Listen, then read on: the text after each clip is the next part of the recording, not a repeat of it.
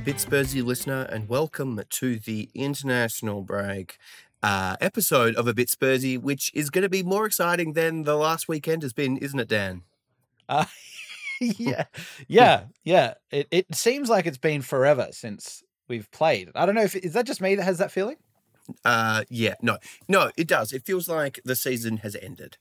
Yeah. Uh, to me, it uh, the the fact that we've got this break is again. I mean, everyone's already said this, but it is ridiculous, especially considering the World Cup is coming up. Like, why? Why do we need this break so that England can go and lose embarrassingly? I suppose, or draw. I don't. I actually don't know the results. I've just seen Instagram posts.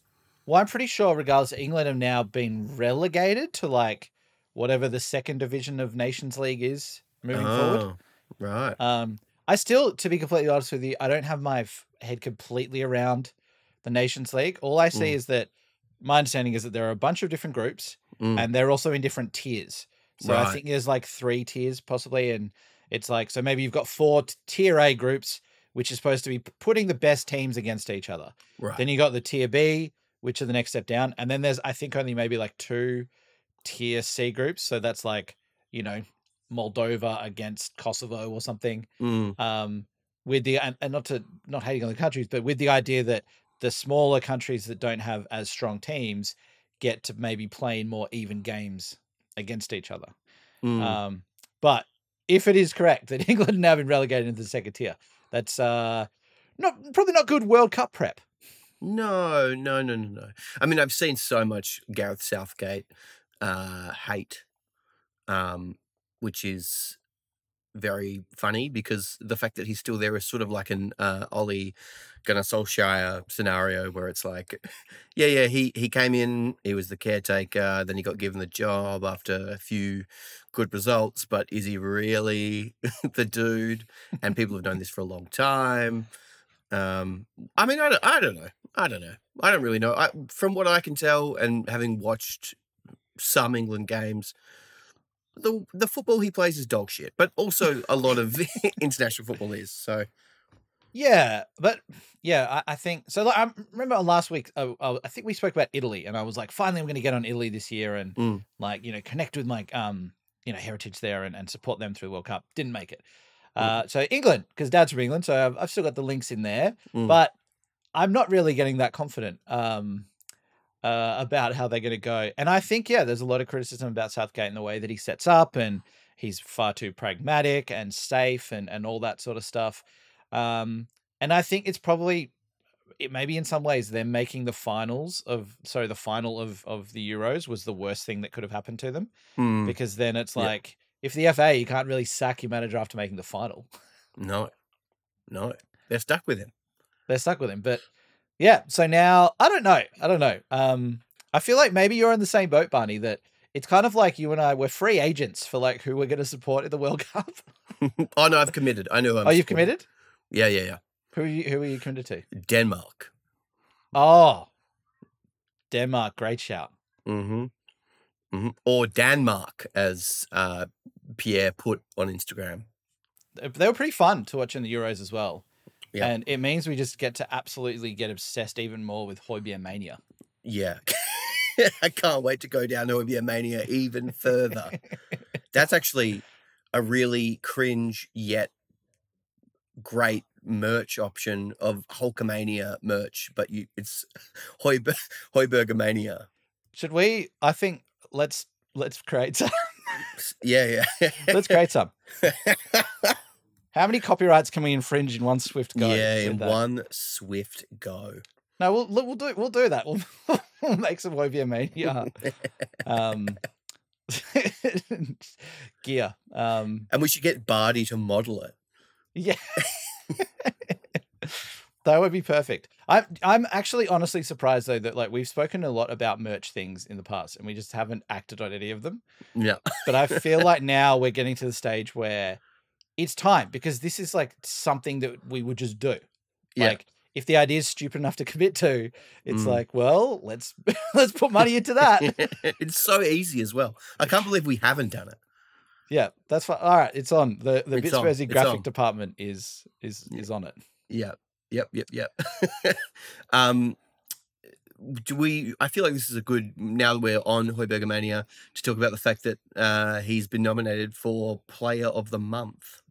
Yes, yes, Premier League Player of the Month, which Mhm. I feel like he's not going to win. no, unfortunately, purely just because all the- sort of like FIFA tweens are going to go vote for like um Rashford, De Bruyne, or or whoever. And I honestly think that like a lot of the player of the month voting, obviously it's popularity of clubs that comes into it too. But I Mm. think because they do put that player of the month in FIFA is like a bonus card with like bonus stats that I think people do go, well, Rashford, he's already pretty fast, so I want him to get like an even better card, so I'm going to vote for him.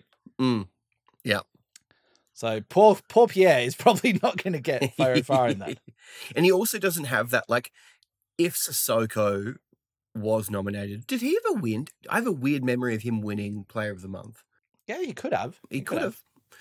Uh, I don't know if that's yeah collective fabrication or not, but the the the thing that he had was this like cult status where it's like he can do no wrong. We're gonna if if he gets nominated for something, everyone's gonna vote for him from the Spurs fan base. With a obviously, as we know and we have discussed at length on this podcast, that's not the case with Pierre. so uh, he doesn't have that kind of like uh ironic support. There's probably, in all honesty, there would be a bunch of Spurs fans who would be voting for De Bruyne or Rashford uh, because they just wouldn't want more fuel for the other side of their argument. So, because if someone is to go like, "Hey, Højbjerg's been playing well. Look, he just won Player of the Month," Mm. they're like, "Oh yeah, but what? Oh, but whatever." but at least now they're like, "Yeah, he can't even win Player of the Month, can he?" What is a month anyway? You know, like what invented by the Romans? Excuse me, I'm English. I don't listen to them. I don't even believe in the concept of a month. Yeah, I'm. I like the more Gregorian calendar. Wait, hang Yeah. on. Wait, is the Gregorian calendar the one that we use? Uh, Is that a No- different calendar? I think no idea. it could be the same. No idea. Reg- regardless, I like the Gregorian calendar. That's the be- that's the best one. Months go for three years. Yeah, that's it's way better. Um, yeah, and I follow the moon, but isn't that what our months are based on? I don't believe in the moon. You'll never catch me. I'm not chasing you. Bye. Bye. Look, I voted for Pierre. I'm So did I. I'm well honest there. Uh, is voting for Player of the Month is that something you're allowed to talk about? Like, you know, people don't really talk about who they vote for politicians, and it, it's Mm. like you can't ask people like for some reason. Um, Mm, mm. But Player of the Month is that under the same sort of like secrecy as well? uh, yes, yes, yes. I feel like it's the same. It's the same kind of level of um, privacy that needs to be given to people's political choices on the day.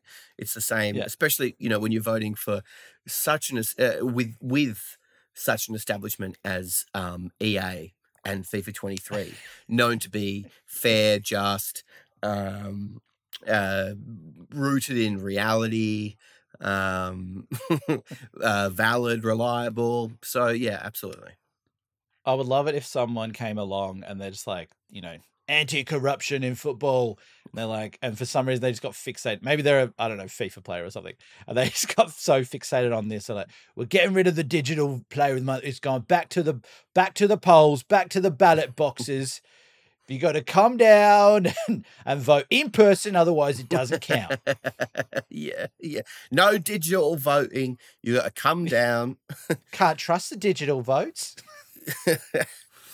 um i actually speaking of fifa have the new one downloading right now How do you have the new one? what's downloading Wait, the, is it the pre-release something? yeah yeah Oh, okay. Well, I can't ask you how it's uh, going because you have. How's the download going? I think it's going well. I think the download's going well. Um yeah i can't wait to get on there and um buy some of that virtual currency buy trading card packs. Um awesome. Can't wait for that. Um Next week, so Barney, we're going to have to record in a tent because you would have like been sold everything in your home, yeah yeah. And like, "Don't worry though, it's all right because I got Mbappe." Yeah, gold, go- I don't really understand any of the terminology around that ultimate team because I only played seasons or manager mode. So Ah, right. that whole thing is lost on me. the whole thing. I've tried before, and then I've been like, I put him next to him, and I've got a red line between them. Oh, what? And then just check out immediately. Oh yeah, yeah, totally. Um, I got into it a little bit last year, um, Mm. On the previous, but it just like it's it is quite addictive, and I mean that's what the whole model preys on.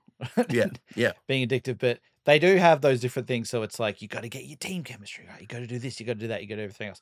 And I find what happens is you spend ages like doing all this, trying to like you know win games, get some coins, so then you can get a pack, and then you just get given rubbish players, and then you just turn the, the PlayStation off and go, "What am I doing with my life?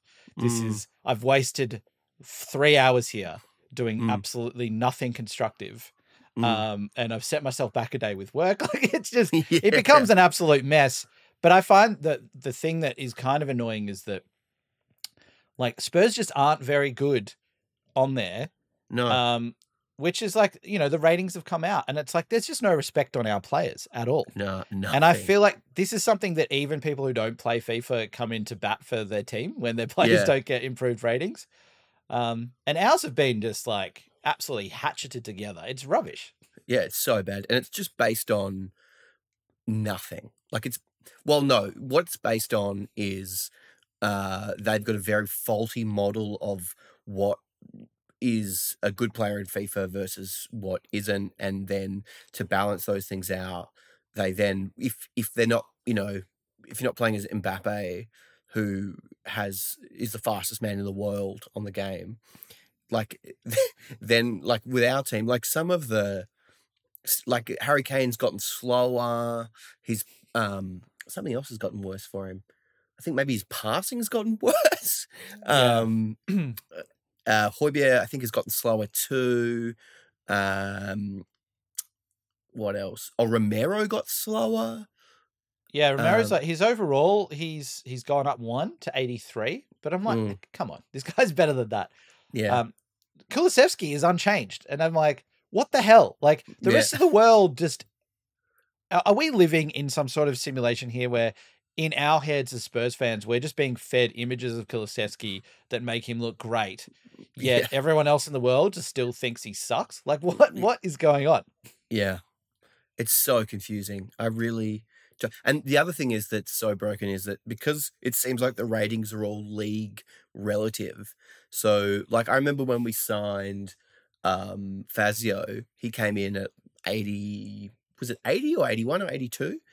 Um and then very quickly he dropped because Mm. in the Spanish league, in the role that he was playing, he was rated as that. Like, there's no validity across leagues nor across roles. Like, it's not like this uh, player is really good. Dele Alli is really good playing behind Kane, but he's a midfielder. But if you play him in the midfield, he's not very good.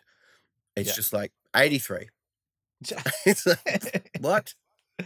It makes it makes no sense. Like how Harry Kane is like, I think he's like sixty eight for pace or something. I'm like, Mm. Kane's not that. He's not that slow. Like he's not Yeah. quick, but Mm. he's not that slow. Um, he's a bit better than that. But yeah, look, you know, you're already downloading new FIFA. I will now. I've found this out. I will probably download it as well. So it's not going to keep us away from the game, but um, just let let's just have a bit more bit more respect for Spurs players, so we can have a bit more fun with them.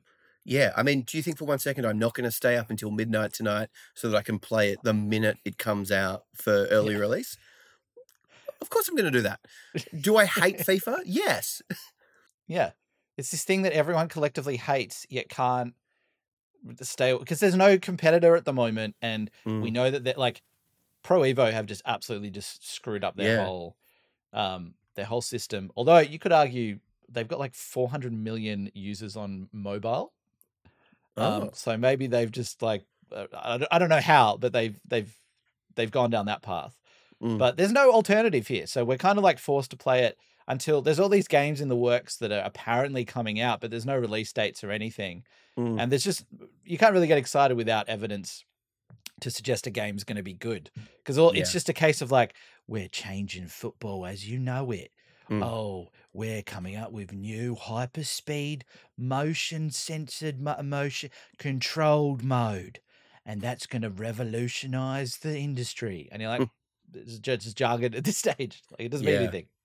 Well, the other thing is like if a new game was to come out as a competitor to FIFA. Like, how are they going to compete with the fact that FIFA has the rights to all the major teams? They have like motion tracking on all the big players, so they actually run in the game like how they run.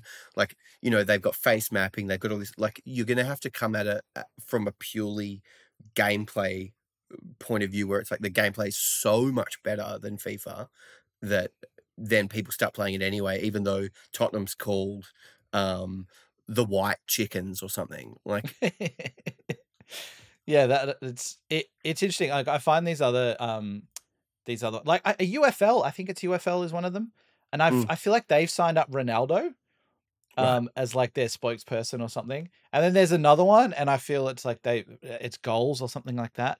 And I'm not sure if they've got a spokesperson or if they've gone the path that they normally go to, where it's like, well, who can we get to sign up on as a cover athlete? Because no one wants to talk to us.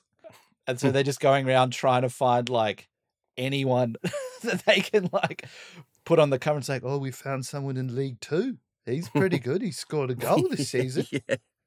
He's our official athlete now." Adebayor is our official athlete. Yes, we're making a new game set in 2012 only. Yeah. Oh, see, that actually would be a, if you could, um, and this is my idea. So if you want to steal it, you got to pay me. But if if a competitor came out and released a game that was set in 1995 and the whole thing was retro and it was all old players, then you could maybe get away with because then it's like, well, if you're playing the 95 Premier League or whatever year, and you're playing with those Mhm. players, then I mean, you'd still not want to play with Spurs, but there would be some kind of nostalgic value to that that covers the basis of the fact that FIFA has everything else. Oh yeah, uh, like I think that would definitely work because like if when I, and I see there's so few details about these other games that you're not sure exactly what they're doing it, but they seem to kind of be replicating this model, even though they're saying they're there to compete with FIFA. They're still doing the same thing of having this ultimate team type scenario Mm, where it's like collecting players and doing that, but then they're also saying, but we're not pay to win. So it's like, well, Mm. how are you going to operate then if you're not pay Mm. to win? You still have to like collect players. Um, whereas like a yeah, a mode that was set, and I would love the specificity, like like you're saying, of like it's just set in one year. it's like mm. 1995, not even just like in the 90s. Um, but like 95 mode, that would be great because if you're Spurs, you can play with Klinsmann. Like that's amazing. yeah. Mm. Um, there'd be, yeah, and I'd love it as well if it was like in, in a season that was just not really eventful for anyone either. Like there was, it's like what what year? What year have you gone for? Well, we only got rights to 1995. They were going pretty cheap, so that's all we've got. There's no Maradona or anything, but it's still pretty good. yeah. you know, we went to the auction of the years of the game that we could buy, and we didn't have that much uh, in the kitty, so we just went with 95. Um, did you know the famous Nike shoe, the um, Air Max 95 came out then? So every player's wearing those. They're pretty cool. Yeah, look, you might remember too in '95 there was no World Cup. So what we've done is we've actually we've just created World Cup '95, and it's it's set in Germany. It's really cool. Um, so a bit of a different take on history then as well. Yeah. What I can't believe is that you're right. All the like proposed games that are going to be a competitor, all of them have that kind of like ultimate team trading card thing where it's like, but we're not like FIFA because you can't just buy the best players with real cash. It's like, what if you just marketed a game and- and said, we're not going to try and push gambling on children? Like, if that was your, if you were just like, that's not what we're going to do, we're not going to try and make children addicted to gambling. Yeah. Probably be quite successful. But instead, it's like, we are doing the same thing, except slightly different.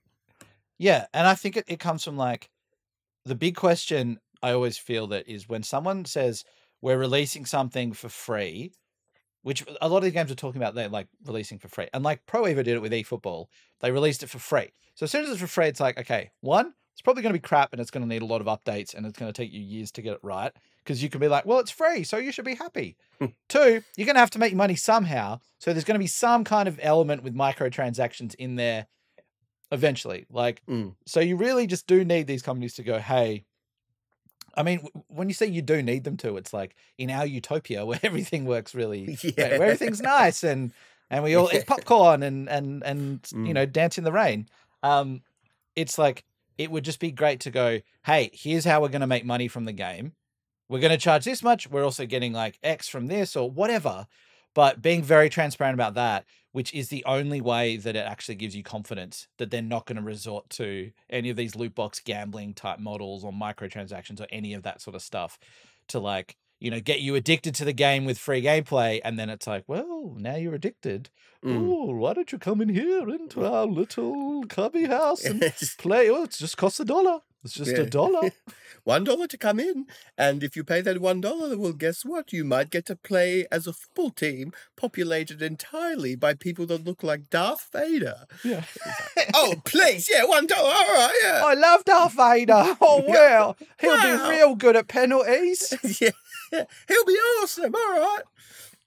Um, and then it just it just happens. The cycle continues. So Mm. unless we get that point, um, and I would love it if we got that point, but it's just, yeah, I'm just so sick of these scenarios because as soon as these companies as well, as soon as they like, you know, get investors or shareholders or anything like that, suddenly all their profit, or sorry, their focus is making a profit.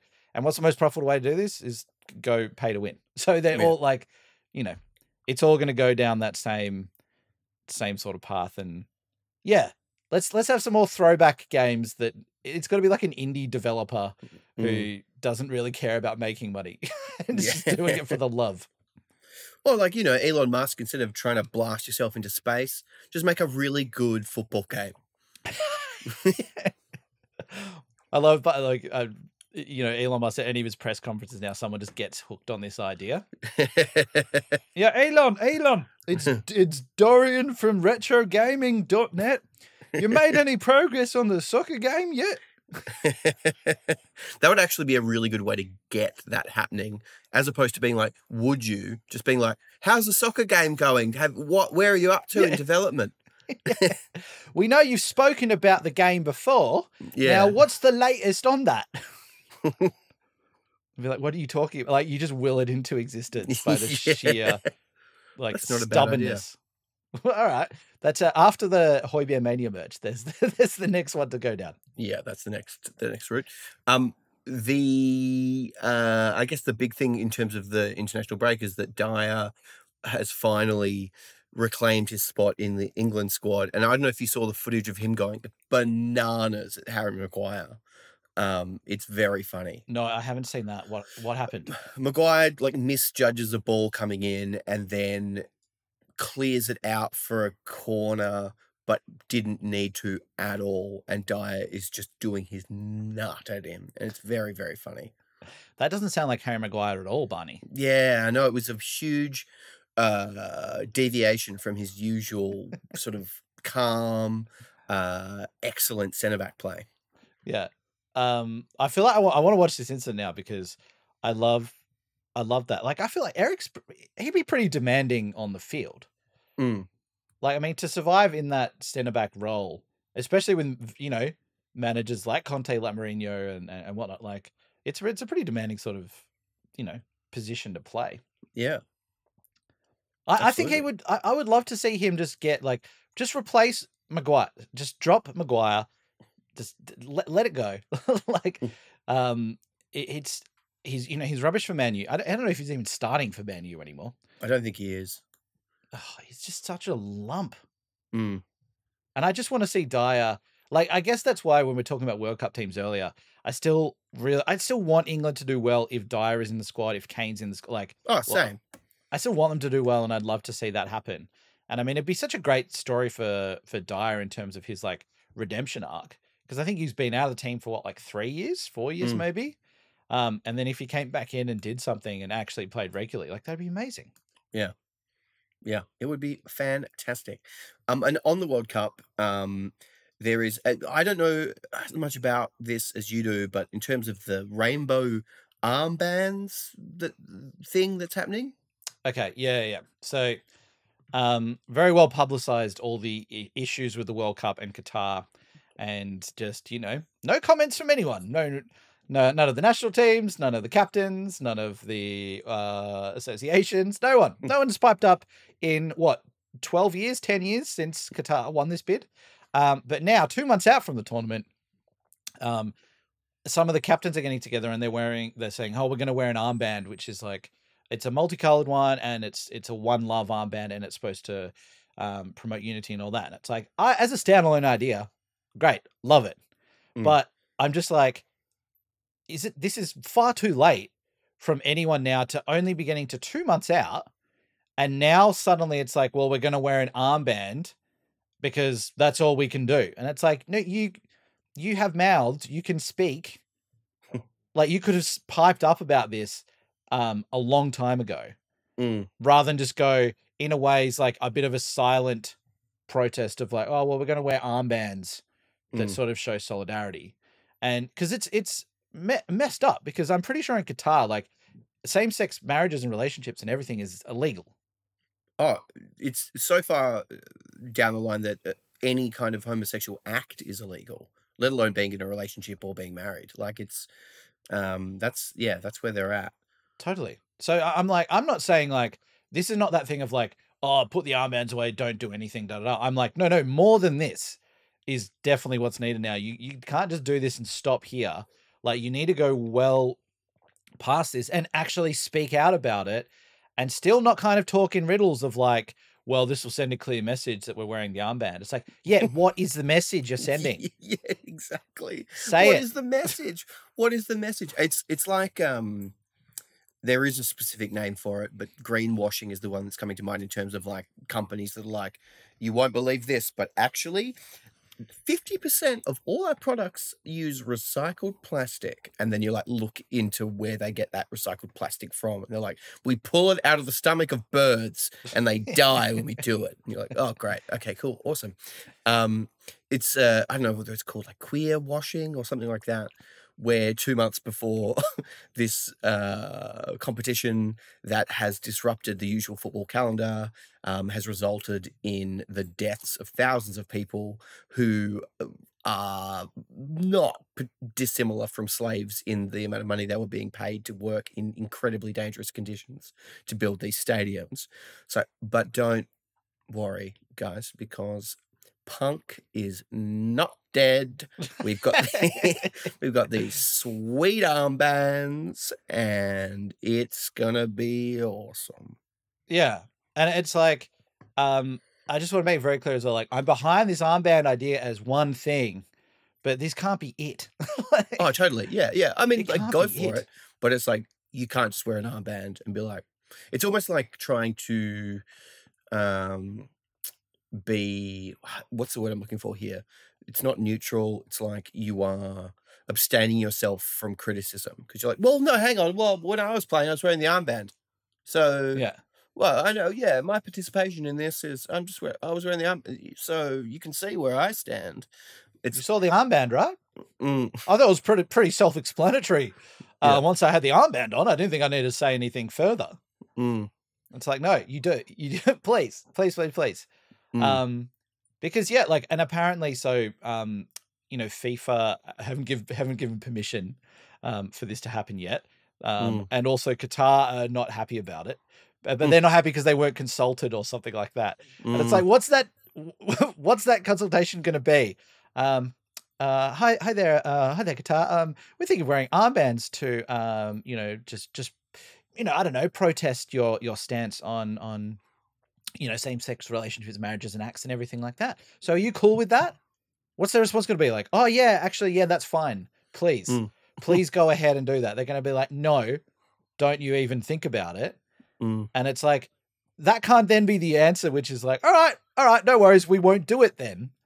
Because it's like the more people that piped up about it now, what are Qatar going to do? Are they just going to not hold the World Cup if like if everyone started erupting um over this? No.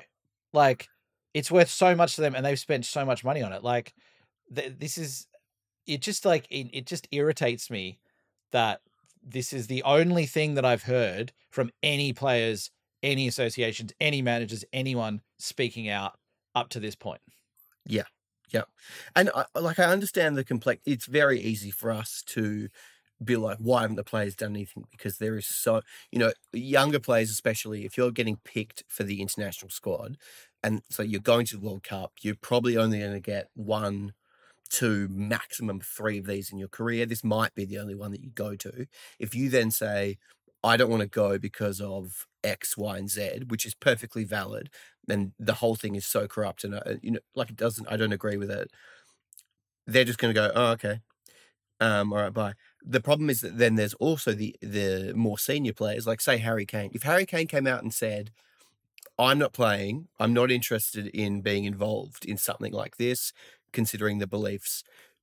Sure, we on this podcast would be like, "Wow, go on, Harry, awesome." He would get crucified in the English press.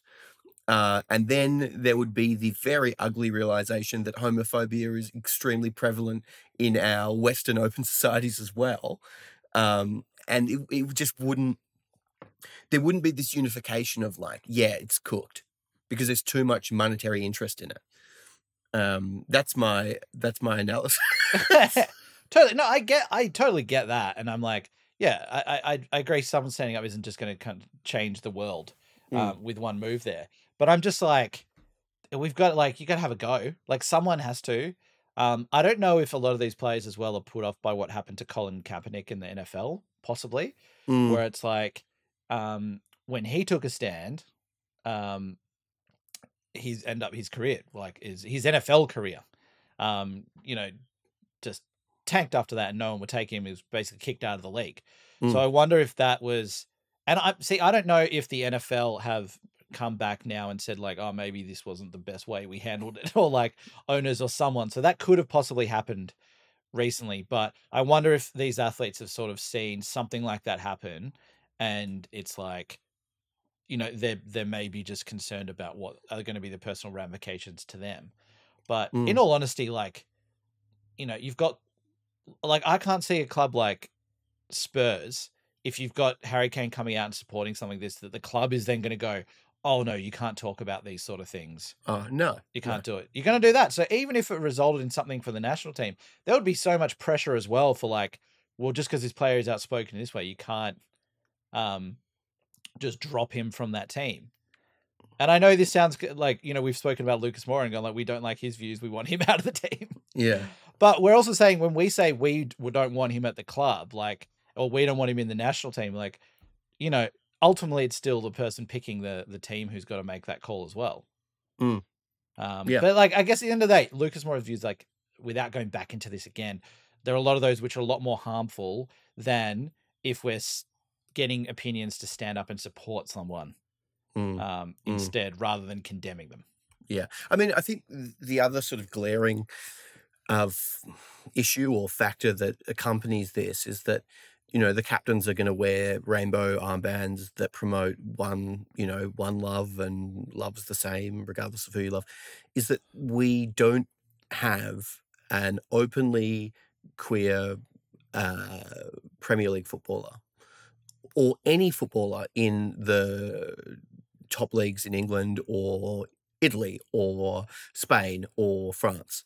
There's one guy in Australia who uh, came out, but apart from that, there's no one. So it's like, well, we can support them and wear these armbands if we want, but the fact is that statistically there would be quite a few players that um, would be, you know, their sexuality would deviate from um, the heteronormative kind of perspective, but they don't feel comfortable enough to state it publicly because of the press and the fans and the attitudes of people. So it's like, well, we're not, you know, it's not this big resistance act. It's it's it's nothing. It's really at the end of the day nothing. And I'm not again, like you said, I'm not saying don't wear it. Sure, wear it.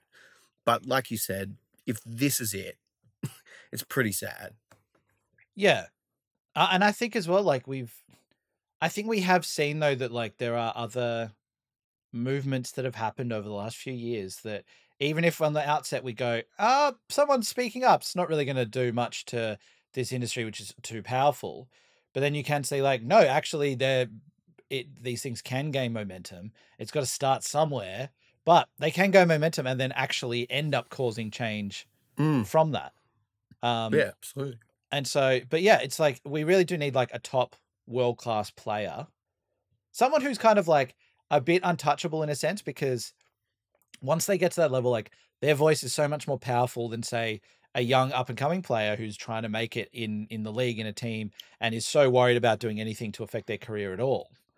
Um, but if you've got someone like Kane, like you know these elite players in the world, like their voices are so so powerful, and you know, imagine if like Ronaldo came out and was speaking about this as opposed to him just going and having photos with Jordan Peterson. Like, Mm. yeah. like how uh, you know, I think there's there is there is just so much room, and I kind of I'm over the like argument or the defense of like ah well nothing's going to really change anyway, and and also like ah we'll keep politics out of football, and it's like no, this is not like politics stuff. This is like human rights things, and there's a big difference there. but also that denial of you know it's like when um the during the euros the german national team wanted to light the allianz stadium up in rainbow colors when they were playing hungary because Mm. of hungary's attitude and then uefa was like no no no no no you can't do that because um, we're apolitical. We're an apolitical organization. It's like bullshit. Everything is political. Like everything you do is political, um, regardless of whether you mean it to be or not. And saying it's apolitical is just the biggest coward move. Totally. And like, eh, so yeah, I'm over that. It's, it's like yeah, everything, everything. Uh, football is apolitical, but Ronaldo can get a photo with Jordan Peterson, who, uh, if you look him up, is very strongly swayed yeah, to one particular side of politics. Incredibly so. Incredibly. like, well, that is. It's like that's not political. It just they just get on. So, oh, do they? There's good mates. They just hang out. mates. They Yeah. don't even talk when they hang out. It's no po- no politics are discussed. yeah. They just play table tennis and that's it. Yeah, no, they Oh, just okay. they, they talk about the weather. Yeah. um, you're you're right though. Like FIFA, it's like when you think about it, like the whole the, Qatar being given a World Cup is a political move because it's Qatar trying to sports wash and get there, you know, and it's like clever in the sense of Qatar ten years ago of going like, hey, we're going to get on the sports washing thing early. Um, so I don't want to praise that, but I'm like, what I'm saying is like it was a very politically calculated move from them, Mm. and to give FIFA lots of money to make it happen.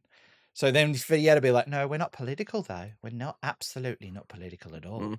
It's like you are making a political statement Mm, by ignoring all the atrocities that are happening in Qatar and mm, supporting this World Cup and trying to silence anyone speaking up against it. mm. I mean, the very fact that after or post the decision, you know, having been made, that then they were like, "Oh, we should say that every single person involved was corrupt, Sepp Blatter especially, but we are still going to go ahead with the World Cup in Qatar, even though we know that the decision was corrupt." and I feel like as Australians, we are so bitter about this because we bid for it. Like it could be happening in Australia, um, and we didn't get it. And it's like, but then the other thing is, you look at who voted, and it's like, I think Australia got like a vote, you know, Yeah. or uh, you know, all your your Western democracies voted for Qatar. And it's like, okay, great, cool, all right. So what's this then? What's this? It's like, yeah, we're happy for you to have it. In fact, we'll vote for you to have it, but we're pissed off. Yeah. Totally. And it's it's like um like how you know David Beckham, the you know the, he's like the official spokesman of the World Cup or whatever that is, and all that. Mm. And it's like this bullshit of just like, um, oh no, but like you know, I'll wait in line to see the Queen because I'm just a like common folk guy, just hanging out. I'm not like you know, I'm just I'm a good dude. I'm a good dude here. And then it's like, what about like the ten million pounds or whatever you've been paid by the world Mm. by FIFA to like be the World Cup spokesperson? You want to you want to talk about any of that stuff, or just how get you know footage of you standing in line showing you know paying your respects to the Queen? Yeah, it's like well, well, I mean, it's sports washing. That's what it is. Like, I'm just a good guy. I don't really buy into all the horrible stuff, but I'm not going to say anything against it because I'm just a regular guy. It's like that is Yeah. sports washing. You, you're an agent in this. Yeah, Yeah, it's it's incredible, and I bet that either midway through or towards the end of the World Cup, there'll be a couple of uh, Sky pundits that are like, lot of people doubted Qatar, but I've got to say this was a really enjoyable World Cup, and you'll be like, oh, cool, cool, Yeah. cool, cool, cool, cool, great, yeah, nice. You're a good person. Definitely. Um, it also just seems like if there are anything, any other little measures that are coming out of this, they are, they are seem they've like it's very tokenistic in a sense. Like apparently, um, you know, the England players are going to meet some migrant workers on arrival when they yeah, go there. what? And Yeah, I like, read that. Oh, okay, great. That fixes everything. Yeah, done. Um, apparently, there's like you know the the it, the FA is lobbying FIFA for an update on legislation around migrant workers and compensation for any injury or death during construction.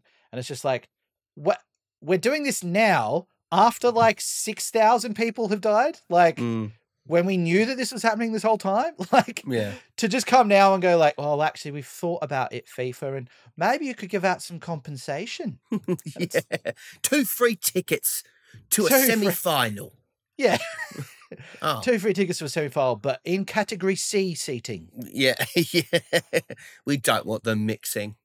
Yeah. Um. it's like it's it's just you know we could go on about this all day because it's just like it's it's it's just a complete mess It's such a mess, and the reason why it's happening now. the Last thing I'll say on this is because it's hap- because it's happening because it's a couple of months away, and it's not going to get derailed, and so now all of a sudden people are able to because they want it to go ahead, right? Yeah. So they're able to sort of go, oh, but um, actually we would like compensation, and the England players are actually they're actually going to meet the migrant workers. They're going to say hello to them. Um, so that's yeah. It's like you're only doing this because it's the World Cup is secured in the sense it's happening. totally. Definitely. And again and and it plays in the same point as well just say like all up for like yeah great meeting with the migrant workers cool great awesome. But like again it can't stop there. It can't mm. and these acts just can't be these little things which it's like you need to throw a voice behind it all. You can't just have these little like almost just photo ops of like oh great here's the team meeting some workers who build the stadium Mm. it's like great now talk about it Mm, mm. And the other thing is, it's like you are manipulating those workers because those workers, if they're meeting Harry Kane, Ronaldo, Sterling, whoever, of course they're going to look stoked. Like Oh, anyone's yeah. going to look stoked. Right. Totally. But that doesn't take away from the conditions that they worked under or if they lost friends, because there were 6,000 of them that died. Like, but this is a nice moment. Like, of course you're going to be happy about it. Like, yeah. Anyway, totally the the thing I wanted, which is uh, a more positive thing around the World Cup, is through my uh, work connection, I got to try. They're integrating a new concussion test for this World Cup using VR, and I got to try the VR concussion test that they will use. And um, I was very concerned when I was doing it that, that they were going to say I had a concussion when I didn't. oh, right. Um, They're going to say that they had to concuss you beforehand so you could Yeah. test it properly. yeah, yeah. I just wish they concussed me. Um, but it was unreal. It like takes the basically what it does is takes the uh, subjectivity out of concussion testing. So as opposed to a doctor who is doing you know the best concussion test that we could do, there's now uh, something that monitors your it's a VR headset that has cameras that point back at your eyes Mm. and you follow dots across a screen and there's a whole bunch of different things that um different measures and subtests that you do. Um yeah it's amazing. It's very very cool. Yeah, that's really interesting, and it's good to see you know these other technological advances coming in for you know because VAR has been slated like good, bad, whatever. We talk about it all the time, um, but it's good to see like yeah, how in other ways is, is technology actually advancing the game. Mm. Um, this is a really interesting way to do it. Um, I would just hate the idea that if FIFA get their hands on this or someone, and it's like suddenly then uh, they put on the headset and then there's these microtransactions for like, you know, would you like a concussion test? That's one pound. Uh, Mm. swipe your card, Rodrigo Bentancur, and you can get the test right now. yeah or it'll be like so you could have the standard concussion test that is uh, reliable at about 50% Yeah. or if you buy the gold pack concussion test that's 99% reliable which one So, yeah awesome. And then you've just got Southgate on the bench, like, where's my damn credit card? You know, yeah. I, I need to get the test so I can get him back on. What's It's- going oh, on? Oh my god, this waistcoat's got so many pockets. well, that's the card. Oh no, that's my, that's my card for Tesco's. pocket watch, pocket watch, pocket watch. Why have I got so many pocket watches? Would you take a pocket watch instead? no, Gareth, we've been warned. We cannot yeah, we, cannot cannot accept those. any more of your pocket watches as payment. yeah. Stop wearing a waistcoat. Yeah. You ridiculous man. Well, who, who who do you think you are, Ralph Hasenhüttl? Yeah, he pulled it off. Yeah. He looked fantastic. Um, it, it is great though. It is great. It is honestly great though. Um, and yeah, very exciting. Very exciting that you get to you know experience that and and see what really is kind of cutting edge tech coming up. Oh, it's unreal. Like it is phenomenal. And the fact that the the whole protocol of it is that if there is a head injury, you, you know, it's quick as well. So it's not uh, a player could have a head knock, come off, get tested in the same time they'd get tested by a doctor. In fact, it might even be quicker because they don't have to wait afterwards. So you could do it, determine it, and then either be like, you shouldn't go back on or send them back on. Um, and then also you can repeatedly test post game compared with a baseline uh, and see if there's you know improvement or what's going on. It's it's very very cool. I'm looking forward to seeing lots of players on. well, no, I mean I hope I see no players wearing VR headsets wobbly wobbling as they walk around on the sidelines. But uh, yeah, it's it's great. I love there was a player on the bench who just like wanted to like I don't know do some gaming or something. They were just getting bored and they they brought their own VR headset along and they're just like, no, no, I'm just doing a concussion test. Nah, don't worry. No, no, no. Mm. No, I'm not playing Mm. Candy Crush. What are we talking about? It's a concussion test. So you've Yeah. been doing it for three games in a row, 90 minutes each. yeah. Just want to make sure. Just really Just want to make really sure. want to make sure. I will say, if you, having done it, if a player does have a concussion and they do it, I do not see a world in which they don't throw up. It is yeah. so much of it is so nausea inducing. It's unbelievable. Yeah, I wonder can it show um let's just say all right, let's say Barney you and I were in the we're in the Australia team. We're we're training. We're training. We have a bit of a clatter at training Mm. before the game. Game in a day's time and it turns out that maybe I did get a concussion from that. I get another knock in the game. Is there a way like will it show concussions that say haven't happened immediately? Um, is there a way to even tell the difference between if a concussion's happened in that moment or if there is something lingering from previous uh, a previous incident like is there anything around that So you take a baseline on everyone first, uh, and it might be that the baseline for that person's uh, cognitive um, functioning is lower because they've got residual um, damage from a concussion, but that's their baseline, right? So that's where Yeah. you're going from.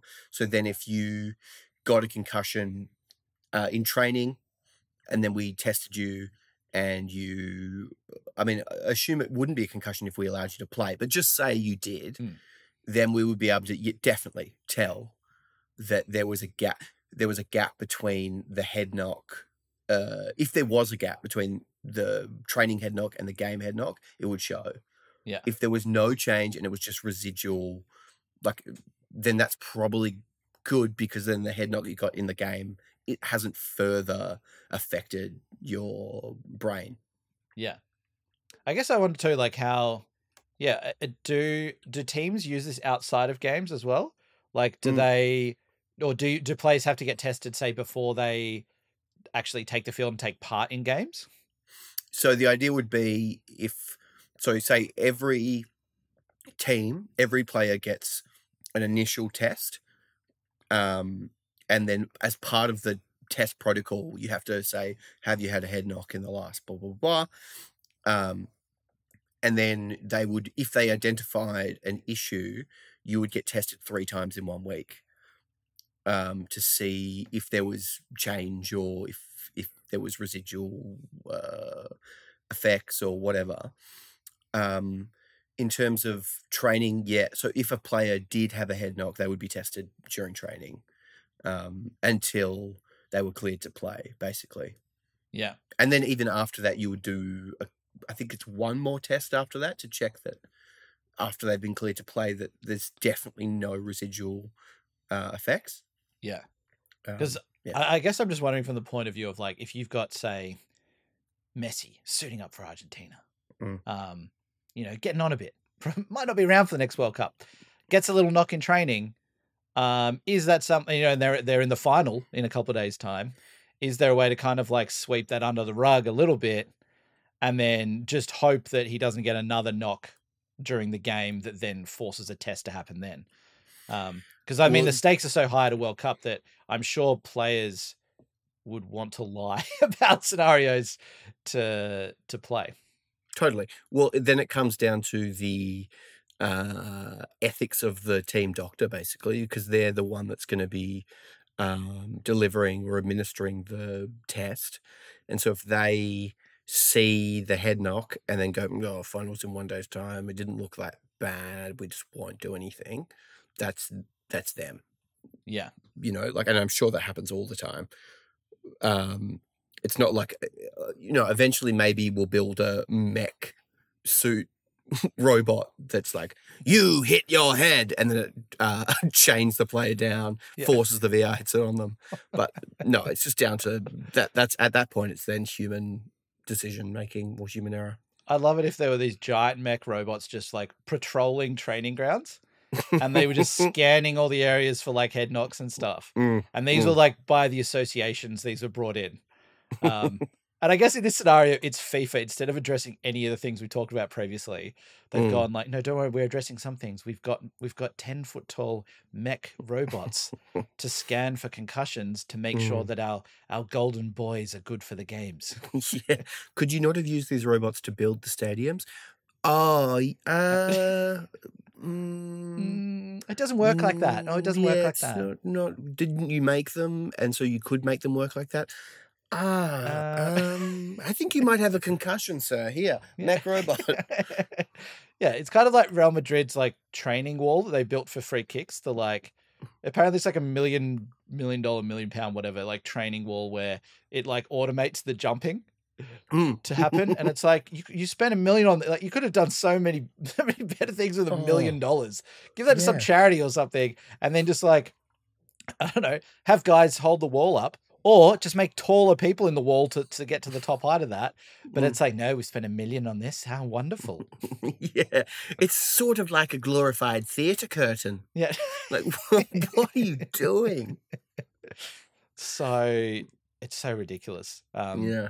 I guess what this this probably gets us onto something when we're talking about free kicks. Mm. Uh, Son has scored again, Mm-hmm. um, and it's what three free kicks this year. Um, I don't know if this happened this week, didn't it? We didn't Yes, it did. Yeah, yeah, week? It just happened. Yeah. Um, and by the way, the South Korea kit looks absolutely gorgeous. The Oh, it's away kit, phenomenal. it's so good. Um, but yeah, scores another free kick, and I'm just like, you know, if Deson send clips in the group chat to Harry and just being like, oh, you know, another free kick here, mate, Mm. uh, and Harry just leaves it on red, like, Yeah. because they've they're so close, like they would obviously. Like Harry would be aware that Son is scoring free kicks for fun for Korea now. So Gianni, let's Yeah, come on, man. What are you doing? I just like eh, how does it? Um, we've talked about this before, but like, at what point does every time there's a free kick and Harry's like, "All right, boys, step back. It's time for the hurricane to come through." That people are like, "You're going to hit it directly at the wall." Yeah, it's Like, we have other players in our team that are much better at free kicks than you. You and and also the other player that's really good at them has a very high profile. Like, it's not like definitely. just let them do it, please. It sounds I- like Kane is. It's like he's channeling like a teenage boy just lying.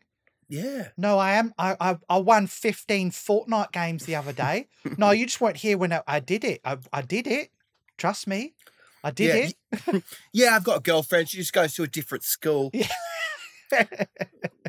oh, that's all right. Well, school holidays, maybe we should catch her. No, she's diff- different state. It's a different state that she's in. Yeah, she's a boarder. Yeah. She's boarding there. And it's like Harry, this has got to this. Come on, this has got to change. Um, at some stage, like because I'm I I think Gianni is proving his worth. That we've had, he's got like Gianni Vio could in a way be credited with more goals than Harry Kane this season. So maybe Yep. finally, finally, Gianni, Mm. maybe you know soon it'll be the time that um that Harry does not does not take them. yeah, I Uh, mean, it's anyway. what we've scored. What uh, seven headed goals, which not all from uh, free kicks, but we scored eight last season. Yeah, I mean it's Pretty it's amazing. amazing. And you see, like we we are seeing things like at the Leicester game, like you know, Deki plays it in, gets the ball back, cross the far post, Kane header. Mm. Uh, Dier header. Dier almost had another one. So it's it's definitely happening. Um, I don't know. Maybe, maybe it's this thing that I just need to let go of this idea that and, and just accept that Kane will always be taking free kicks while he's there. Um, because it's just uh, it's not going to change. But oh, so so good to see Sonny with his tail up and um, obviously just you know feeling a lot more confident now. Mm. Well, how could you not after you get wrapped in those huge arms of Fraser Forster post the game?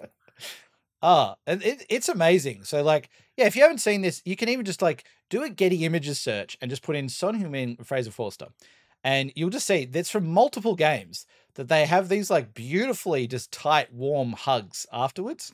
Mm. Um, and I know, you know, like we were disappointed when Gollini left at the end of last season, not for footballing reasons, but we lost our rapper, we lost Mm. our like, you know, vibes guy. But it's like, well, Forster st- stepping back in Mm. um, and he's he's there. It's like he looks in a way like Son's minder, like he's- also like Yeah. his security guard as well, which is just like, but but they've just got a really close relationship too. Mm. Well, it seems like they've made a decision back when we signed Joe Hart that that they're like, all right, so third keeper or second, you know, whatever keeper in the well, I guess Joe Hart was third, but Forster would be second. Um, that it's going to be the vibes guy. And initially, we went with Joe Hart, mega cringe, like the most cringe vibes guy ever. And then we got Gollini, who less cringe, still still pretty cringe, but enjoyably cringe. And now the third evolution, which is Fraser Forster, vibes guy, seemingly minus cringe thus far. I'm sure there must be some, but Yeah, I, I look, I, I would, I hope there isn't, but there probably is. Mm. Like we'll finally get to because you know there are rumors now that Hugo might not be right for the North London Derby, so Fraser Forster might need Mm. to step in. Um, and then let's just say he stepped in, had a really good game, then we might get like a little, you know, five minute interview with Fraser Forster or something like that, and then maybe all the cringe stuff will come out then. Will pour out of him. Yeah, it's Before the game, I always drink six iced coffees from Starbucks. They're the best ones in the world. And then guess what? I get on my hoverboard. You thought that no one rode those anymore? Guess what? I do. I'm Fraser Forster. And I'm like, oh, shit. yeah. Uh, Look, it's it's it's possible. It's entirely possible. I, I've still, I. How do you feel actually about on the game about the prospect of seeing Forster in there? I want to throw up. it makes me want to vomit. Really? Yeah, I'm terrified. What if though that is with say like it's with Romero Dier, long like or whatever you your your ideal sort of back three for us is in front of him. Hor- uh, terrified because Still terrified? not and it's got nothing to do with him it's that in previous seasons our backup keeper has been horrific and so i'm just expecting more of the same when that's obviously not based on like he might have a great game and i hope he does but because of what we've had i don't feel good Counterpoint. mm-hmm. Do you remember? Was it last season when we played against Forster? And oh my goodness, did he show up that game? Um. Apparently, as well, he showed up against Arsenal last last season as well. like, Mm. I, I think you're. I definitely take your point, and I think compared to previous keepers, um, yeah, I, I think that there have been scenarios where it would just be like, yeah, nausea inducing to think of Mm. not having Hugo in goals. But I think Fraser is the best backup we've had in quite a while. And I Mm. think coming to us basically as a Premier League keeper, um, I'm not too worried. I'm not too concerned. Um, and yeah, I, I think it's I don't know. It's definitely a, it's definitely a tough game to come into though, a North London derby. But you know, he's old, he's experienced. Um, at least he's not like a young, like you know, nineteen year old who's coming in and just get completely flustered at the, um, Mm. you know, the grandeur of the event. Yeah, I mean, I, I, my feelings towards him playing are completely detached from reality. Like you're right in terms of uh, our like backups. He's probably you would think the best one we've had in a while. Uh, but that doesn't take away from me feeling like he's going to have. It's just so, especially in a North London derby, it's so set up for the fill-in keeper to have to come in or second keeper to come in and then they do a couple of things that maybe the other thing is that it's so unfair because if he makes any error then he's going to be compared against Hugo Lloris at his absolute best like Mm. it won't be and Hugo makes mistakes all keepers make mistakes and I'm just also like I think preparing for that where if he like fumbles a ball even if it doesn't end up in a goal it'll be like Fraser Forster, he's come in, he's not match fit, he's not ready for the big leagues of Emirates Stadium. yeah, I feel like yeah, look, we're probably going to get a movie either way, and Yeah. either it's going to be this beautiful underdog story of like Forster coming in and having an absolute blinder, being this gigantic presence at the back, like we're sitting back the whole time, and you know Arsenal they they revert to like just trying to get crosses in the box to Mm. tiny little Jesus, and Forster's just there towering over him, just gobbling everything up, Mm. or I don't know. We play a highlight or something, and he just gets completely exposed, Mm, or and he just makes errors and fumbles everything, mm. and he gets ridiculed as the worst keeper we've ever signed. So there's probably not much of a middle ground between the two of those. I hope Conte, regardless of how Forster does, I hope Conte punches Arteta in his Lego head. uh, yeah, look, that'd be Uh, great. Like it's you know we can have Conte fight with another manager this season. That would be great. I want to see a scrap. It's What uh, is your prediction for the derby? How do you think it's going to go? Um, honestly, I haven't seen enough of Arsenal this season to to get a really good read on them. Um, but I was a little bit intrigued because there was so much discourse about like Arsenal haven't played a tough team, where they're going to be their first really tough matchup, and but then whenever we have games, we're like, well, there's no easy games in the Premier League. Oh, Yeah. no easy games in the Premier League. Arsenal get a few wins. Oh, they're playing dross, aren't they? You'd expect to win all of them. Mm. Um, so I think it's really, really hard to read. But I did put out a Twitter poll just to go, hey, honestly, like you know, other Spurs fans, like, how do you feel about Arsenal? Like, do you do you think that they're overperforming? Do you think that they're actually doing really well? And the majority of people did seem to click on like, hey, they're actually doing pretty well. Mm. So I think that under Conte as well, I can't see us not showing up for a derby game like this.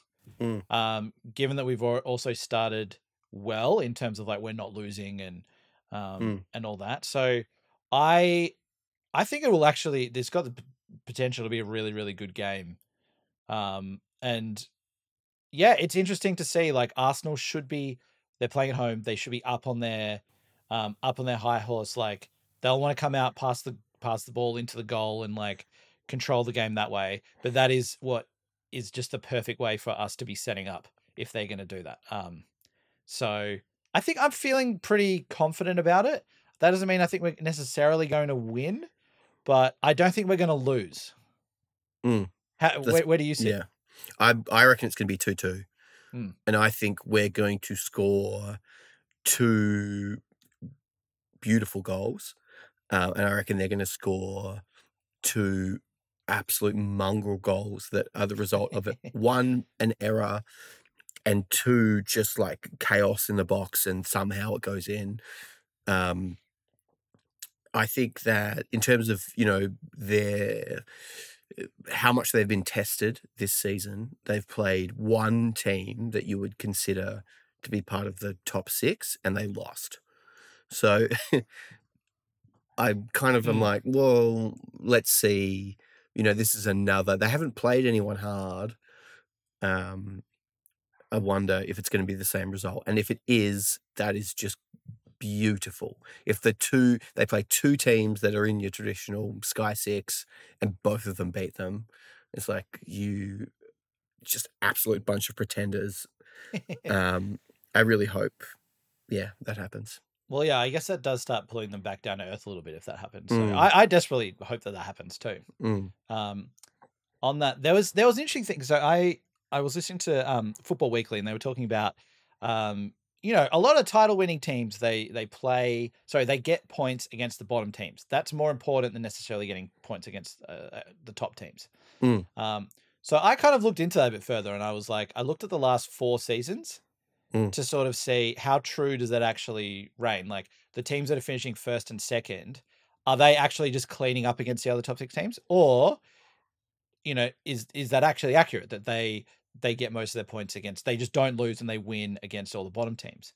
And for the most part, it is actually true. Like the top six teams don't take as many points off each other as you think. Um, and especially the first, second, third teams and that sort of thing. But it's really about not dropping points when you're, you know, playing like Bournemouth or when you're like going and playing like, you know, Everton or someone like that. Like you really got to win those games. So Mm. this also gives me a new sort of perspective of looking of looking at us. Whereas, you know, even if we do lose this derby, it's still not the end of the world, and it doesn't mean necessarily that Arsenal then are going to go in and walk the title either. Um, but yeah, it's just really interesting to to sort of, uh, you know, see see the numbers and just see that how how few points the top teams actually end up with against each other, and often they won't get more than like I don't know, like eight out of eighteen points against like the Mm. other sort of top four or five teams. mm. Yeah, that is, I was hoping you were going to say the opposite because I hate Football Weekly. But uh, um, yeah, that is interesting, and I think you're right. Like it's that consistency. It's not. It's not a season where there's finals as much as uh, Boehly would love that to happen. Um, it's you know it's it's a consistency across 38 games, and you've got to make sure that you're playing well across those. And uh, this is so obvious. Why am I even saying this? Um, No, no, totally. yeah, But it's like you look at Liverpool last season; they got 92 points overall, and against the other top four, so against City, Chelsea, and us, they only got had six. Sorry, they only had six points. Mm. So it's six out of 18, and they still finished with 92. Mm, But against the bottom four, they won everything. Against the the you know the bottom eight, they only dropped like two points, Mm. um, and they still ended up with 92. mm, So City, for all of their worth, they got eight points. Like, you know, there's there's points dropped there. So, Mm. yeah, definitely to the consistency across everyone else. Um, but I just think in the past, like we've often we've maybe made too much of like these big these big games. Like they feel really good to watch, and like especially when we win and when we come back and beat City and all that sort of stuff. Like it feels amazing from the spectacle of that. But I think in the past maybe we've given too much weight on like, oh, we lost to this team. Oh, we're done for. We're just a tin pot club again. Mm. Um, and all that. Whereas I see it, it's like, all right, no, let's just really make sure that we do the job against the scrap in the league, basically. mm. Yeah, you're totally right. And the reaction against the top six, if we win or lose, compared to, you know, like if we lose to Burnley, like we did last season, of course, you know, there's going to be ramifications. Conte's going to come out, give up on football entirely during a press conference, um, give all his assets away. But like the those are the important games, which is interesting because you know we never won the league under Pochettino, and one of the things that you know we won away at Chelsea, which we hadn't done in twenty years or whatever it was. But then we'd also blow games against like you know uh, Burnley or West Brom or Newcastle, and those are the games you actually need to win to stay competitive. Like it needs to just be this constant sort of ticking over, which is not reported on because it's not exciting. Like it's like, well, they've been consistent. They've picked up maximum points, uh, you know, but then they only took eight from a possible 18 or Mm. whatever it is. like no, it's exciting if you beat City and you beat Arsenal and then you beat Chelsea and you know like even if you're dropping points to um, Bournemouth, like Mhm. It's exactly right. Yeah, Oh, but I also hate face. Uh, I was going to say Facebook Weekly, Football Weekly. So Oh, totally. Look, this was just a passing comment I, I heard on Mm. there. They didn't. I I took this and went into more detail with it, but they were just saying, oh, you know, it's actually more important to beat the like the bottom teams.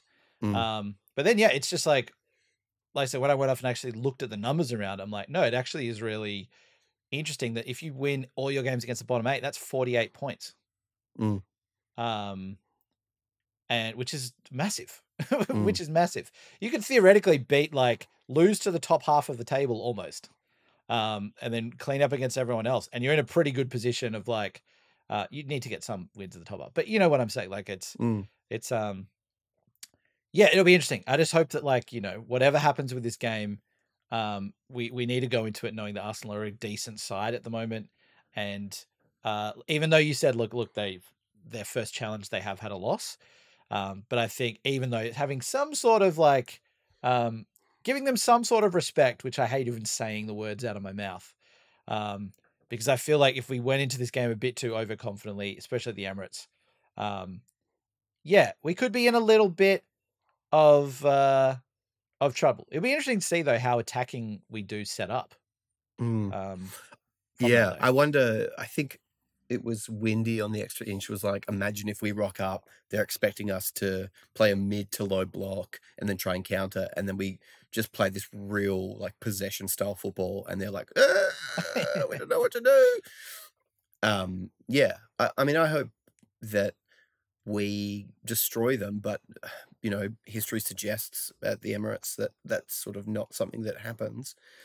Um, but yeah, I'm, I'm looking forward to it as much as I'm feeling sick about it.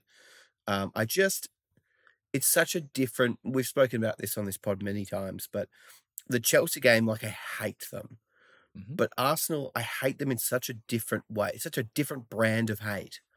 yeah, Um, and I don't. I feel like whenever the if it's Chelsea or Arsenal, when the game is impending, I f- I'm like this is the worst version of that hate. like, but yeah, oh god, I just like and having to play at their stadium as well with their horrible little red seats and their stupid fans. Like, oh god, yeah. Well, I, I hope that you know from the players who did play in the the the Nuno one last year, that Oh that is that performance is still burned in their memory. It's really Mm. that first half because like that second Mm. half, it wasn't it wasn't as Mm. bad, but that first half, I hope that is sort of burning in their memory of like we don't want to feel this way Mm. again, and yeah, look, I mean, look, Conte. Like I know, like, look, last week we spoke about formations, and we're like, oh, are we going to see, you know, the th- the three in midfield with like Bissouma, Bentancur, Hobby? Are we going to see that anytime soon? And it's like that would be the the formation which would really kind of like open this game right up, um, especially because I'm pretty sure there's been um, news coming out that Thomas Partey might be out for the derby, um, which would be great. Mm.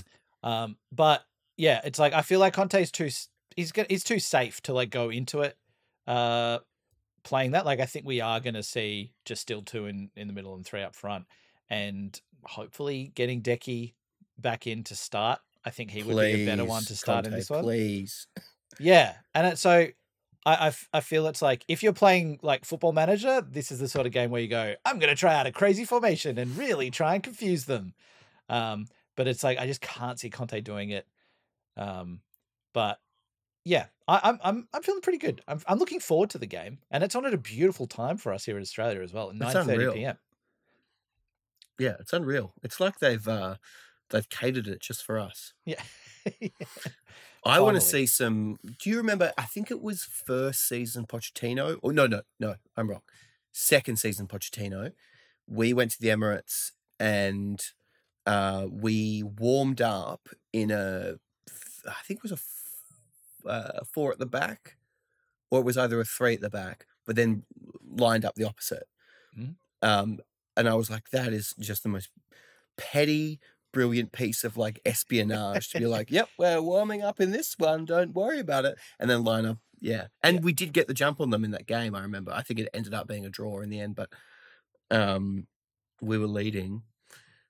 I think there's just this like it's similar to Stamford Bridge, where there's this curse where if we if we score first, even if we go two up, I'm still gonna be like they're gonna score junk time goals in the 87th and then 93rd minute, and it's gonna be a draw. yeah, yeah, uh, yeah, definitely. I, I think that like kind of what happened last season at um when uh Holding got sent off. Um, it's like we we kind of need those sort of situations to to make these games like safe early on. Like if Mm. if someone get if they get an early red card and we've already scored or something like that. then it's like okay now we're in a pretty good spot now.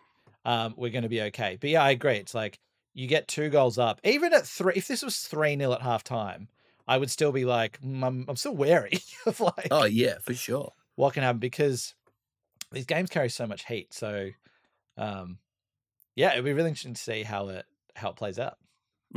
Should we? Um, I know we've got so much more beautiful content here, but um, should we finish on some questions now um, from uh, the Discord? We should finish. Uh, yeah, we should finish on some questions. There's probably one of these extra content things that I think we should just discuss. Yeah, sure. Um, being the the chess scandal that has taken over. Mm, The mm, world. This is the most important one. Yeah, absolutely. it's like we've got all these Spurs topics to cover. It's like, well, Mourinho is now in a music video with Stormzy. Yeah, Mm. no, we'll push that to next week. Um, Marseille fans have got banned for this is like a, this seems like a quick like news news Yeah. broadcast.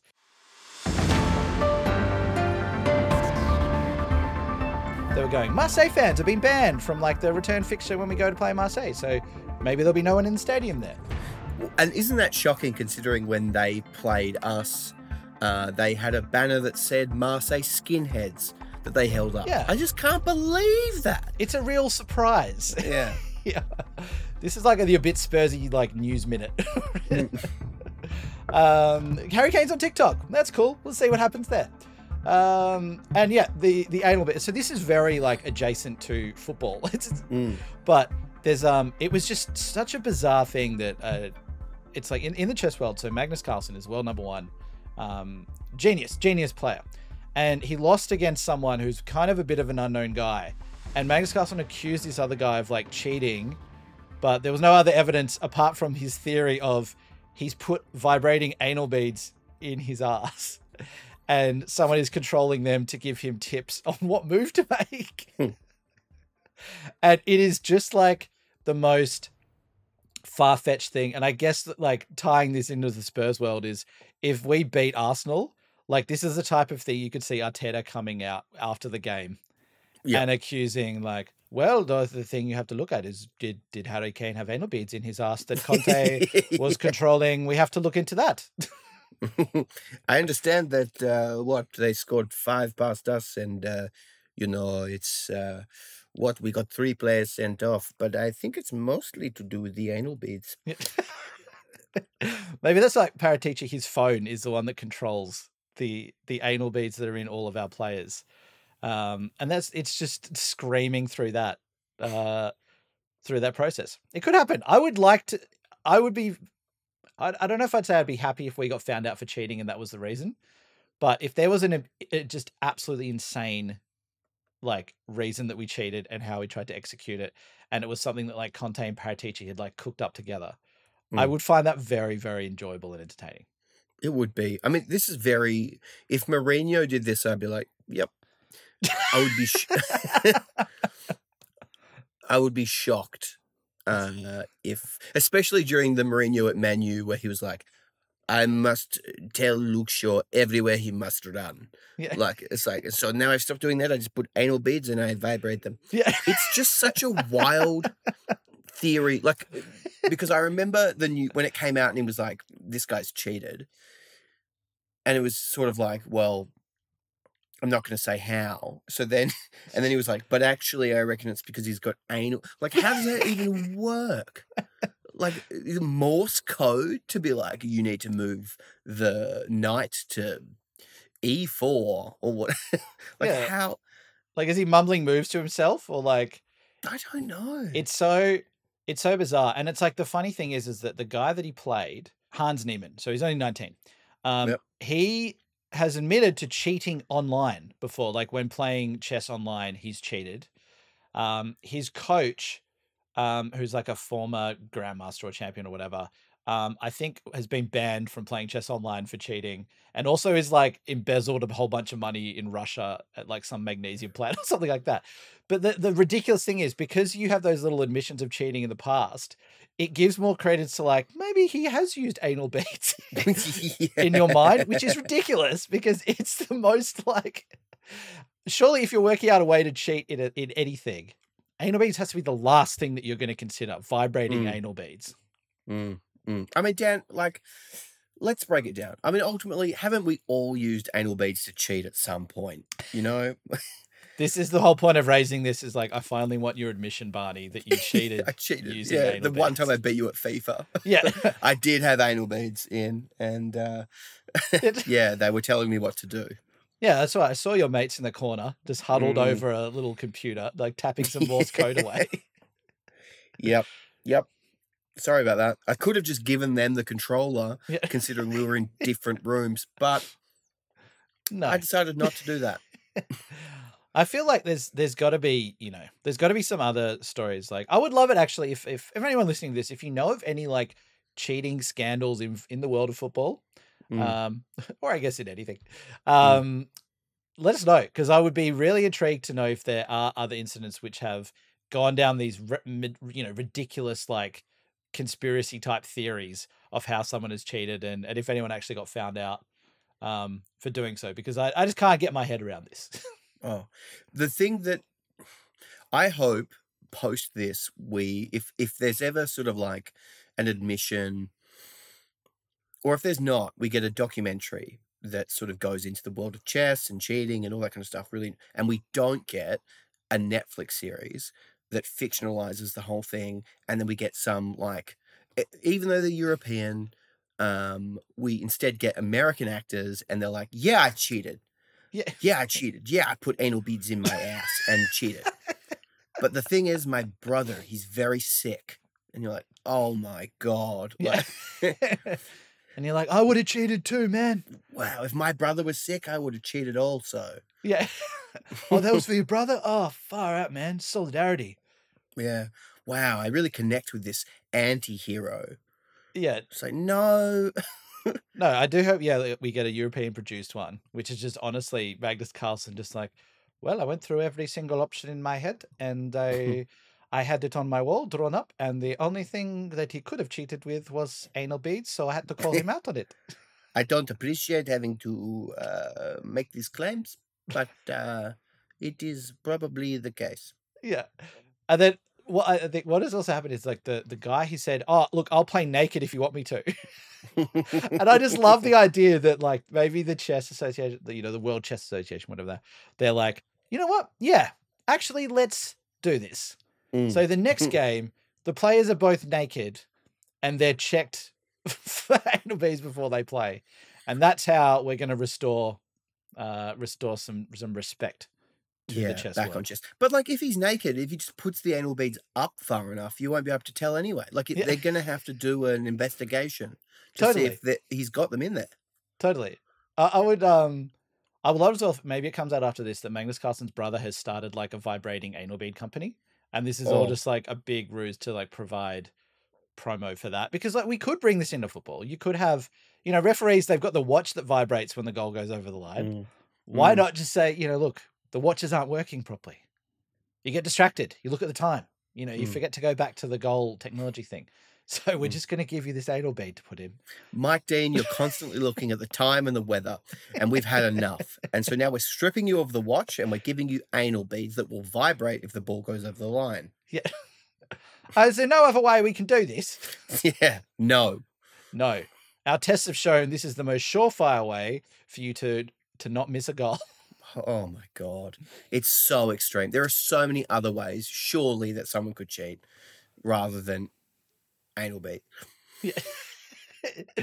it's it's ridiculous. Um, it's ridiculous, but yeah. Sorry, but like uh, like I said, we should finish off with a couple of very quick questions we have from the Discord.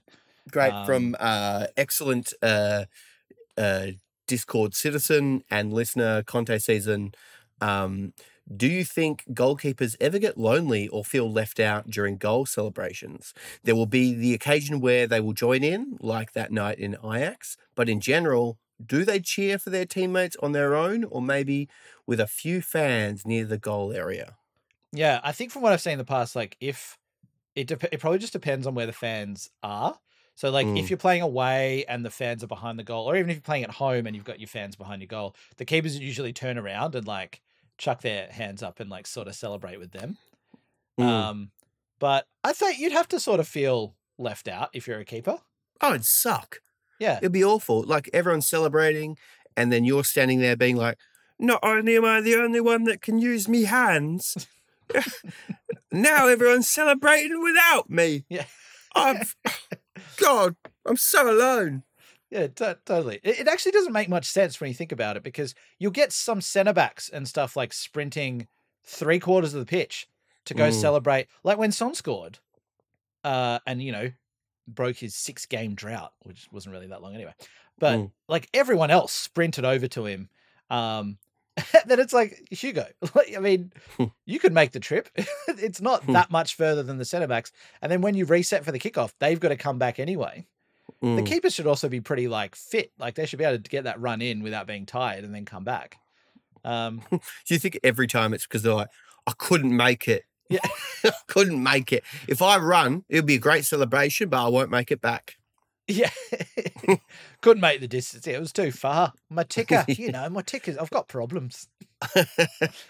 Heavy is the head that heavy are the hands that wear the gloves. Yeah, Uh, it sounds like maybe they could just be like, you know, you've got those really fake, flaky friends who are just never going to come to anything. And they're Mm, like, yeah, I'll be there. And then it's like, oh, I couldn't make it, and that was it. And I Mm. wonder if after the game, you know, Sonny's like, oh, Hugo, did you, you did come Mm. over like everyone else did? It's like, oh, I couldn't make it. I couldn't make Mm. it, mate. No, I was uh, busy. I'm so sorry. Oh, it's funny, uh, Hugo, because remember that time that you came and screamed at me before we left the pitch? Yeah. Um, you made it then. Oh yes, that was a different time. I'm. s- Uh, yes, I, I had something on. Sorry. You had something on. I had something on at that minute. I scored three goals. Well, it was a very busy day for me. Very busy day for me. Uh, yeah, I mean, yeah. is it what is? Uh, you might be able to clarify this because I can't remember what the rule is. But there is a rule that after you score and everyone celebrates, there has to be someone on that on your side of the pitch to prevent a restart or or someone has to and I'm thinking about you know that Danny Rose that famous Danny Rose goal Mm. on his debut where he scores with the volley and he runs back maybe it's the opposite he runs back towards the Spurs goal and then someone stands in their half because they can't restart with them standing in the half or something Ah, okay. Um, no, I'm with you now. Um, that probably makes sense. I'd say, like, Mm. if the rest of the team. Initially, I was thinking there was some rule where it's like you were saying someone has to stay in the half. So, like, if the team's celebrating, then Hugo isn't allowed to go into the half and celebrate. like, he has to stay there, otherwise the goal's disallowed or something. Um, but no, no, I, I understand this now. Um, that that makes sense to me. If someone said that the other team can kick off again as soon as everyone's back in their half, they don't have to wait for anything else. That wouldn't Mm. surprise me if that was like a loophole that had been exploited with like a quick kickoff. Mm. Um, but yeah, I wonder if that's actually a thing. It'd be really interesting to see if that has been exploited in the past at some stage. Um, sounds like I've got a long night on Google yeah. well, I love when you phrase this as well. You phrase it to me as if like this was right up my alley of something I would have spent my free time looking into. I assume this is your favorite rule, Dan. I just want to know. Dan, you like looking up stupid rules. Um, Yeah. try this one out.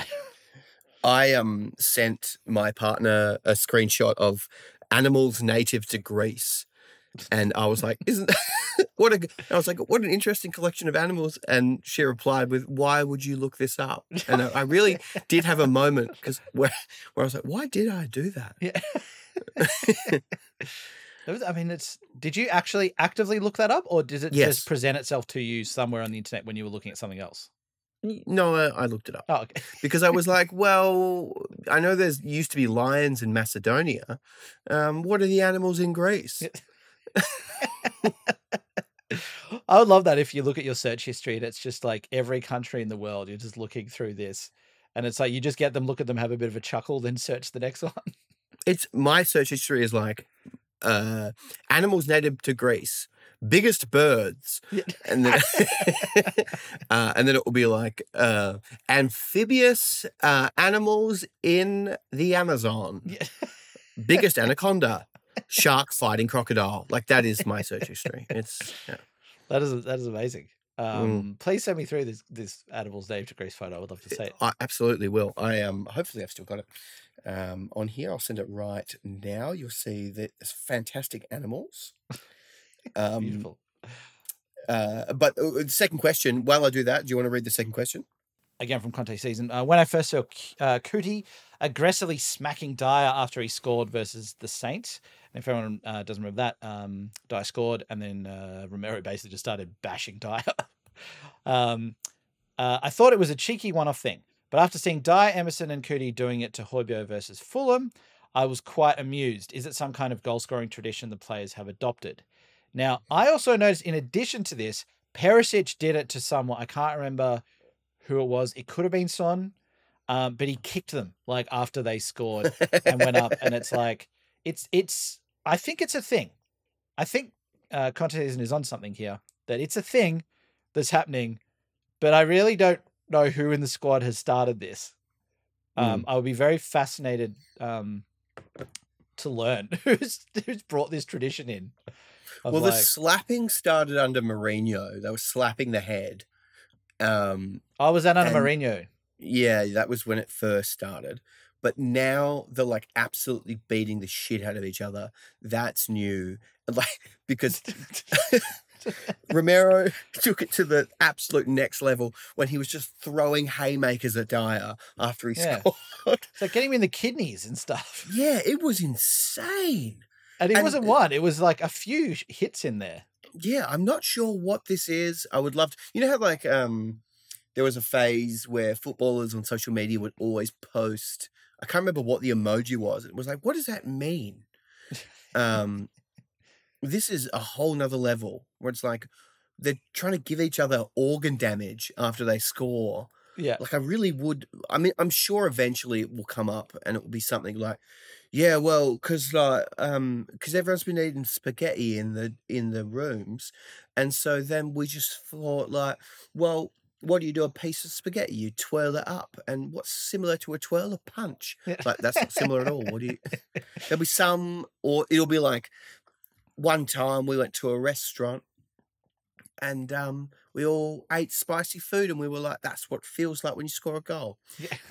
Something like that. Like it'd be some weird in joke that makes no sense. there, there has to be some there has to be some reason behind this. I could also picture someone like Romero, where he's like, "What we've done is we've started Fight Club at the training ground, and whenever someone scores a training, we wait till the coaches go and we beat the shit out of them in the in the change room. No, it's not toxic at all. Don't worry. No, it's fun. It's it's good. It's It's so Club. funny. and it's like we wanted to find a way which we could do this on the field. yeah, yeah. And so it's just like maybe it's their warm up shots. So Romero Mm. going in is kind of like, Dier, I'm going to beat the shit out of you later. and that's why they're looking cheeky about. it. That's why Perisic, when I think it was he was kicking Son, it was the same Mm. thing. And it's just and and Perisic is like, I'm pretty sure he's done like kickboxing or something as well. Um, Mm. but yeah, it is weird. it's It so weird. weird. It's weird. Whatever bonds them together, but also get some. I don't know. Get some other hobbies like movie club with Kane, Doherty, and Dier. Yeah. I mean, maybe it's, you know how like you see, when was the last time it happened? I think it was when Lingard scored against us for West Ham and the whole team did this like really lame like band celebration or something. Like, would you rather our players like coordinate horrible, you know, or the the Haaland thing where he like sits down and does this like weird kind of meditation, Mm. or would you rather they just beat the shit out of each other? Yeah.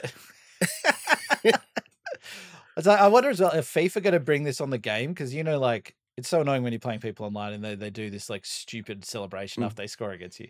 But then if they is this going to make it in? It I hope so. Oh my god. I would pay an extra 30 to 40 dollars EA Sports if you include the Tottenham Hotspur plays beating yeah. the life out of each other after it. Oh. it could be a little sub game because like they've already got it from NHL.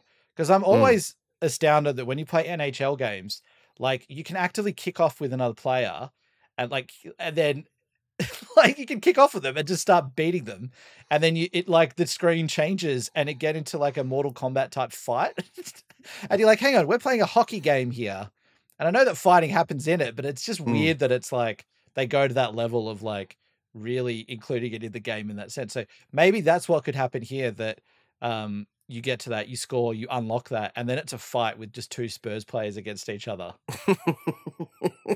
that would be fantastic. I've watched that clip of Cuti smacking Dier quite a few times because I'm Yeah. so baffled by it because it just is so random and he's hitting him so hard. Totally. And look, this is why this is why Spurs aren't allowed to have like the VR concussion headsets. Yeah. Because like we know that you just use them like on each other. yeah. Hey, hit me again. Am I concussed yet? Yeah. yeah. It's not what this is designed for. It's a very serious thing. You've got to stop beating each other up. I'm surprised it hasn't been reported in sort of more mainstream media outlets where it's like the Tottenham players as a celebration are hitting each other. because it is weird. It's like It's we've said so it. It's weird. weird. It is bizarre. Um, I just think we need we need Ali Gold or someone to raise the question to Mm. Conte or um, I don't know. If anyone bumps into a player, please ask them. we we want to know what's going on. Um, Mm. Maybe I'll ask, I'll see, I'll message Ali Gold. Does he have his DMs open? I don't know. Um, or I'll tweet at him and be like, excuse me. I understand you're doing all this reporting, but could you please tell us why? Why? Why is this going on? You'll be Mm. like, any questions for the North London Derby? Um, yep, question here. Why do Spurs players beat each other up when they score? yeah. It's so odd. um, but look, hey, if they if if they're doing it and if it's if they it's it's fun, I don't know if it sends out a great message if it gets like more Mm. violent and intense and like because Mm, there's something kind of a bit toxic about it when you think about it. mm. Um, but yeah, well, let, let's see, let's see. Hopefully, we can find out some answers on why this is happening. Love to know. Um, well, that's us for the international break. Um, it's been a it's been a wonderful time. Thank you, Dan. um, we'll be back after the North London Derby, hopefully in good spirits. Um, is there anything else you want to say before we go? No, I think this is great. Um, and yeah, look, that, that's that's good. We're either going to get messages of like, "Hey guys, really love it when you don't actually have much football stuff to talk about and you do this," or we're going to Mm. get messages like, "Guys, maybe next international break, just take a week off." Just maybe just uh, maybe not release an episode. Yeah, you don't have to release one weekly. It's okay. I really we'll survive. I really didn't vibe on the anal beads uh, Yeah. thing. yeah. Look, to be fair, if anyone listens to our, our podcast and has uh, issues with that, that's uh, well, like that guy commented on, on Twitter, of like the Australian guys, not funny in my mind. Oh, that's right. What did you, oh, what was it? There, that was hilarious. Yeah, But then he was like, "I'll give it a go." Yeah. was that that guy?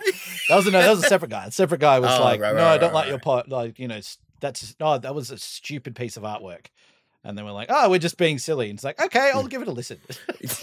yeah. I mean, that's actually quite. You know, that's very good.